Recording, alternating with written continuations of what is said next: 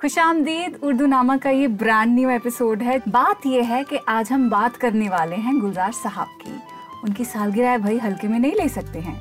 18 अगस्त उनकी सालगिरह होती है और गुलजार साहब पे वैसे तो पॉडकास्ट एक बनाया हुआ है हमने और हर पॉडकास्ट में कोई ना कोई ऐसी बात निकल आती है कि उनको मेंशन किए बिना आप बात आगे बढ़ ही नहीं सकती।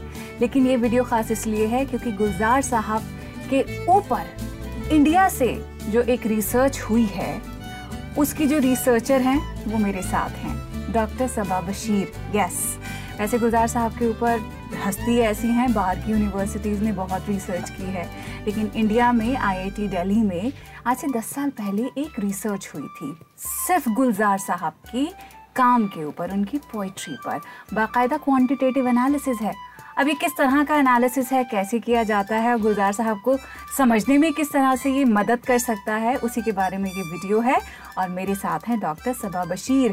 So thank you so much for joining us doctor Saba Mahmood Bashir, अपने वक्त के लिए। और वेलकम टू उर्दू नामा आज हम गुलजार साहब के बारे में बात करेंगे, आपके फेवरेट पोइट के बारे में बात करेंगे। गुलजार साहब 1960 से लिख रहे हैं।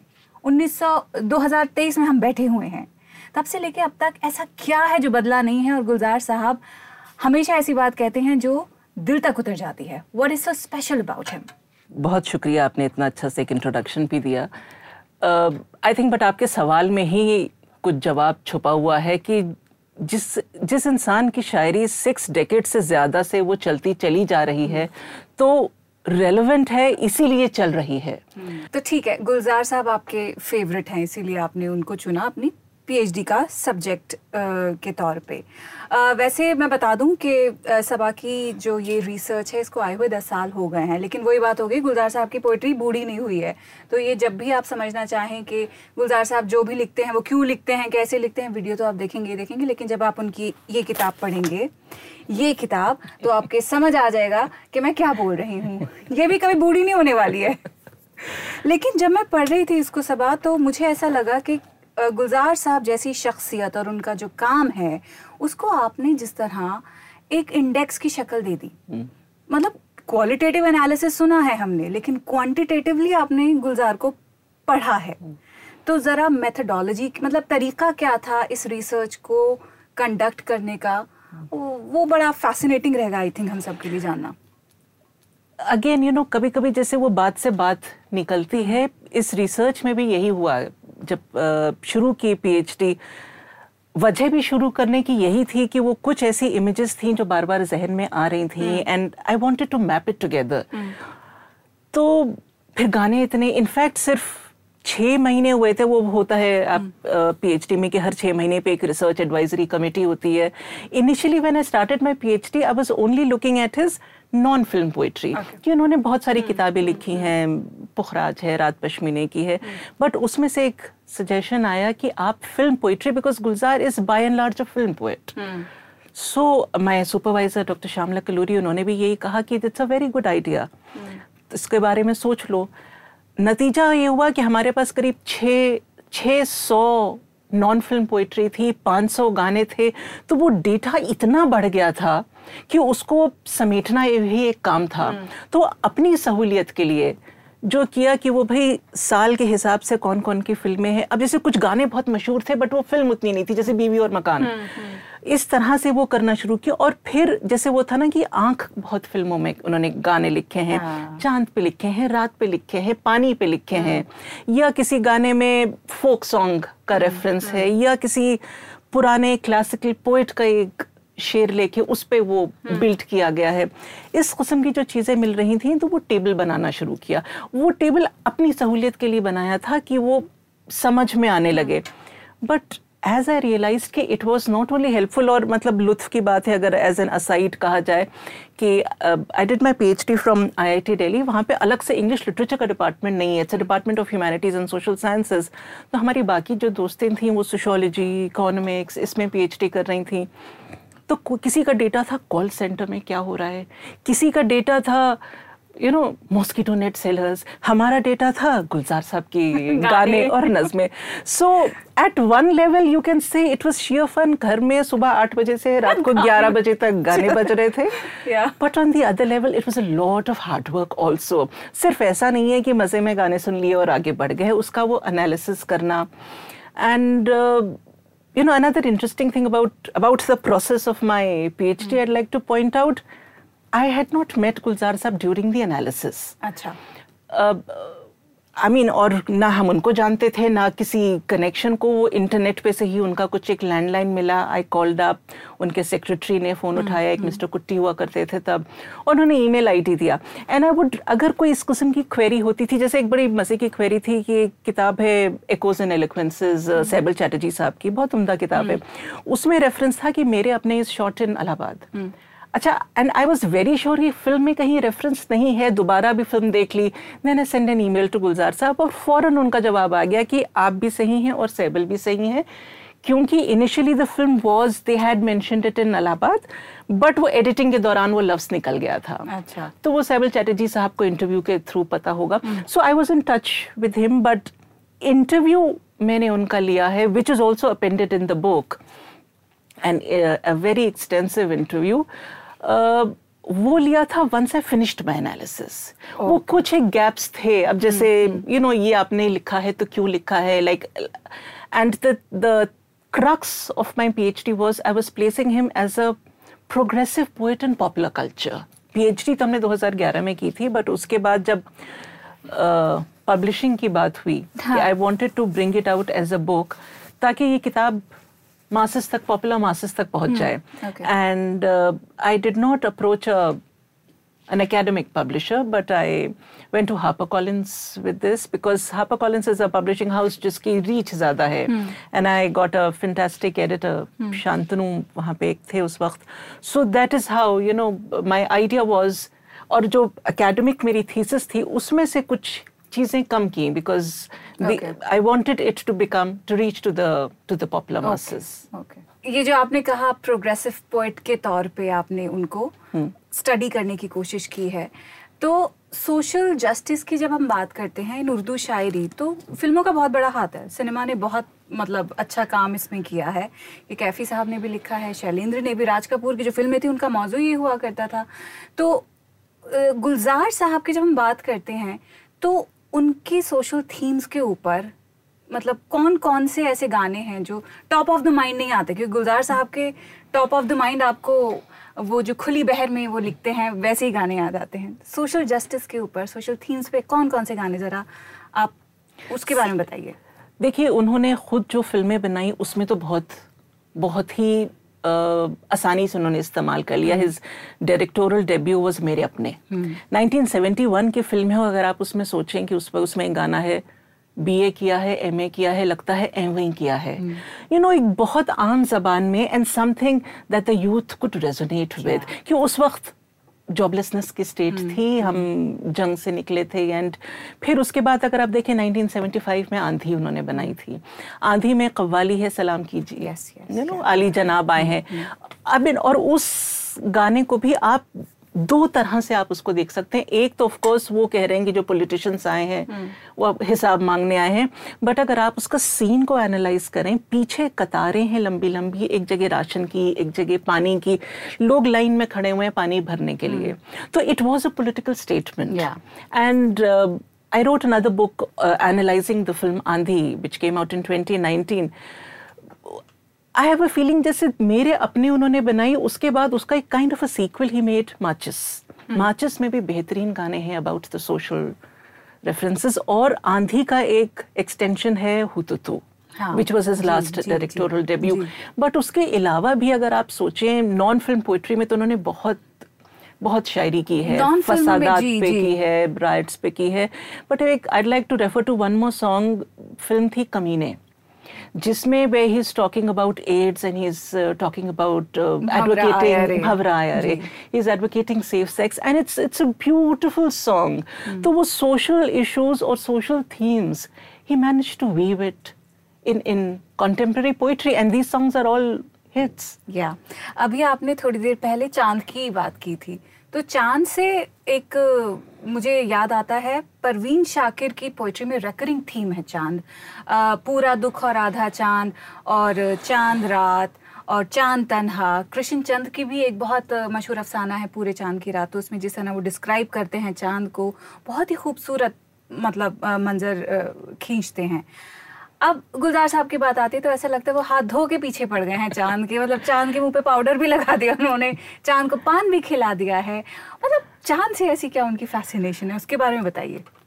ये सवाल आ, हमारा भी था पीएचडी के दौरान भी। एक तो नहीं he just said I have the copyright over the moon अच्छा ओके सो और उसके बाद उन्होंने सवाल को बहुत तफसील से कुछ जवाब ये दिया था कि यू you नो know, कि रोज अलग तरीके से दिखता है। सो hmm. ही कभी वो एक गठरी है कभी वो रोटी है जैसे कि आप कह रही हैं पाउडर लगा के आया है एक एक वो दो लाइन है कि आज झेपा झेपा लग रहा है किससे मिल के आया है hmm. तो वो रोज एक अलग तस्वीर तस्वीर चाँद की चाँद की सो so, वाकई जितना उन्होंने चाँद पे लिखा है पानी पे भी बहुत लिखा है आँखों पे बहुत हम्म। लिखा है रात पे बहुत लिखा है बट डेफिनेटली चाँद उनका फेवरेट है चाँद, चाँद उनका कॉपीराइट है ये तो चाँद की बात हो गई लेकिन मोहब्बत के ऊपर भी जब वो लिखते हैं सो उनका एक्सप्रेशन 1960s में जो था वो अलग है और फिर अभी 2000s में जो गाना उन्होंने लिखा है वो अलग है। सो so, ये क्या बात हो गई? मतलब अगर हम और दूसरे शायरों की बात करें तो एक ही तरह का उनका स्टाइल होता है। उसी स्टाइल से वो जाने जाते हैं। गुलजार साहब की मोहब्बत ऐसा लगता है हर दशक में हर डेकेड में उसकी शक्ल उसका फील चेंज होता है उनके गानों को सुन के वो खाल पे भी अलग तरह का महसूस कराते हैं। सो so, ये क्या सॉर्सरी है ये? क्या जादू करते हैं वो? See the emotion of love remains the same मोहब्बत तो वही है बयान करने का अंदाज फ़र्क हो जाता है अगर वो सिक्सटीज़ में दूसरी तरह से बिकॉज़ उस वक्त का माहौल वो था। अगर हम सेवेंटीज़ में से घर है नाइनटीन सेवेंटी सेवन का सेवेंटी की लेकिन आजकल पाँव ज़मीन पर नहीं पड़ते। या फिर आंधी का यू नो तेरे बिना ज़िंदगी से। इस तरह से वो और उसके बाद जब वो एक थी डायन में लिख रहे हैं यारम लिख रहे हैं वो ऐसा है इमेजरी ऐसी है कि हम उसको हम उससे रिलेट कर सकते हैं। अगर आप कबो यू नो तुम्हारा कैप तुम्हारा phone. You know there is a woman who is walking behind the man she loves गाड़ी की चाबियाँ तुम्हारा लैपटॉप तुम्हारी फ़ाइल। पीछे चलेंगे और लेकर अपना दिल। दिल बेचारा दिल। बेचारा दिल। दिल। सो so, मोहब्बत वही है कहने का अंदाज और बयां फ़र्क है। हम्म। मतलब यही खास बात लगती है गुलजार साहब की कि वो शायरी करते हैं that doesn't really sound like शायरी। ऐसा लगता है आपके दिल की बात है दिल तो बच्चा है जी। दिल दिल तो बच्चा है जी एग्जैक्टली exactly. अब उनकी जो ये मोहब्बत की भी बात कर ली सोशल जस्टिस पे भी लिखते हैं और इतने मतलब डायनामिक हैं कि वो बच्चों के लिए भी लिखते हैं। चाहे वो जंगल बुक का बैटल सॉन्ग हो या लकड़ी की काठी हो। सो so, बच्चों के पोइट के तौर पे जब आपने उन्हें स्टडी किया सो so, उसमें क्या निकल के आया? सी उसमें दो चीज़ें बहुत अहम थी। एक विच आई थिंक एक सिरा मुझे मिला जब मैं उनसे इंटरव्यू करने गई थी। इंटरव्यू हम्म। uh, के लिए भी I had sent an email कि भाई यू नो दिवाली की छुट्टी में अगर हम आ सकें क्योंकि बिटिया हमारी छोटी हैं और स्कूल में छुट्टी होगी। उस वक्त वो ट्रैवल कर रहे थे। उसके दो महीने बाद उनके सेक्रेटरी का फ़ोन आया। कि आपने कहा था कुछ इंटरव्यू के लिए और वो 26 जनवरी इस बार फ्राइडे को पड़ रही है तो लॉन्ग वीकेंड है। आपकी बिटिया का हर्ज नहीं होगा आप आ जाएँ। So and my daughter was only five six you know उस वक्त का that is how I mean उनको आपकी बिटिया के स्कूल की फ़िक्र थी। And you know that is this kind of put a lot of things in perspective और जब वो इंटरव्यू हो रहा था तो ये चिल्ड्रंस लिटरेचर के बारे में बिकॉज़ उन्होंने पंचतंत्र भी लिखे हैं hmm. उन्होंने वो कर डिटेल्स भी लिखी हैं गाने तो इस तरह से हैं कि अब वो गुड्डी का तो इस इज़ लाइक स्कूल की प्रेयर है कितने स्कूल hmm. में इट्स एन ऑफिशियल प्रेयर होती hmm. है but one thing he said you know when I was talking about his how did he manage to write like this about about children तो दो चीज़ें बहुत interesting हुई. One was a serious thing which I start with first कि he said कि चूँकि my daughter was also sitting there वो चार पाँच बरस की थी कि बोले and he looked at me and he said कि भाई you are only a five year old mother and उससे पहले तो आप अम्मा थी नहीं। So and you know Fabiha, everything fell in place, you know, and he said that uh, when you're talking to a four year old you're using a different language. Adults में हम एक ही तरह की ज़बान में इस्तेमाल करते हम्म। हैं। बच्चों के लिए हर उम्र की ज़बान फ़र्क हो जाती है। दस साल के लड़के से अलग ज़बान में बात होती है शायद लड़की से अलग। So there are so many languages involve और दूसरी जो मज़े की बात उन्होंने की वो जो जंगल बुक का आपने रेफरेंस हम्म, किया तो एनेक्डोट उन्होंने उसका तस्करा किया कि सेंसर बोर्ड ने इश्यूज़ क्रिएट किए थे बिकॉज़ वो उसमें वो लफ्ज था चड्डी पहन के फूल खिला है। हाँ। तो he said I put my foot down कि भाई जंगल में बच्चा है ये तो चड्डी पहनेगा ये तो कुछ नहीं पहनेगा। As a result you know and it was a simple conversation. But it it kind of sums up how he writes what he writes. जंगल में या तो है या नहीं। बस क्लासिक गुलजार साहब। उनके बारे में जो उनके लिखने के, उनके शायरी के पहलू हैं, वो हमने कई सारे अभी बैठे बैठे ही हमने उन पे बात कर ली है। उन्हें हल्का सा छेड़ दिया है, खैर, उस पर तो सब पे तवील बात हो सकती है। लेकिन एक पॉइंट जो मुझे आपसे पूछना था बतौर स्कॉलर गुलजार साहब का जो काम है, उनकी जो पोइट्री है, उसे ट्रांसलेट करना कितना चैलेंजिंग था कि नहीं था? सुनने में तो आसान लगता है, लेकिन उस आसानी को अगर आप अंग्रेज़ी में उसका तर्जमा करते हैं तो आई एम श्योर उसके अपने चैलेंजेस होंगे। तो आपको कभी कोई दिक्कत आई क्या? बहुत बहुत।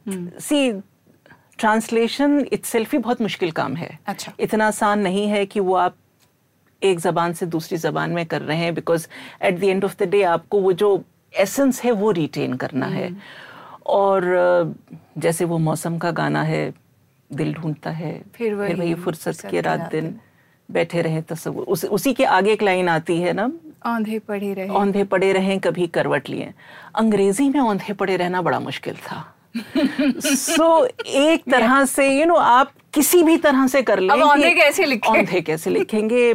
फेस डाउन साइडवेज मतलब वो शायरी का एसेंस तो खत्म हो गया था। किया है कुछ because you are but as a confession कभी कभी एक आध एग्ज़ाम्पल बिकॉज़ वो इतनी सारे वो होते थे कि भैया ये नहीं कर रहे let me take another example because thesis में जितने एग्जाम्पल्स लिए थे जो उनकी शायरी के थे चाहे वो फ़िल्म हो नॉन फ़िल्म पोइट्री के हो उसको फिर इंग्लिश में भी करना था because my thesis is in English एक और I like to give a reference here अगर आपकी इजाज़त हो तो मैं एक पोएम पढ़ के सुना दूँ। यस यस छोटे थे माँ उपले थापा करती थी।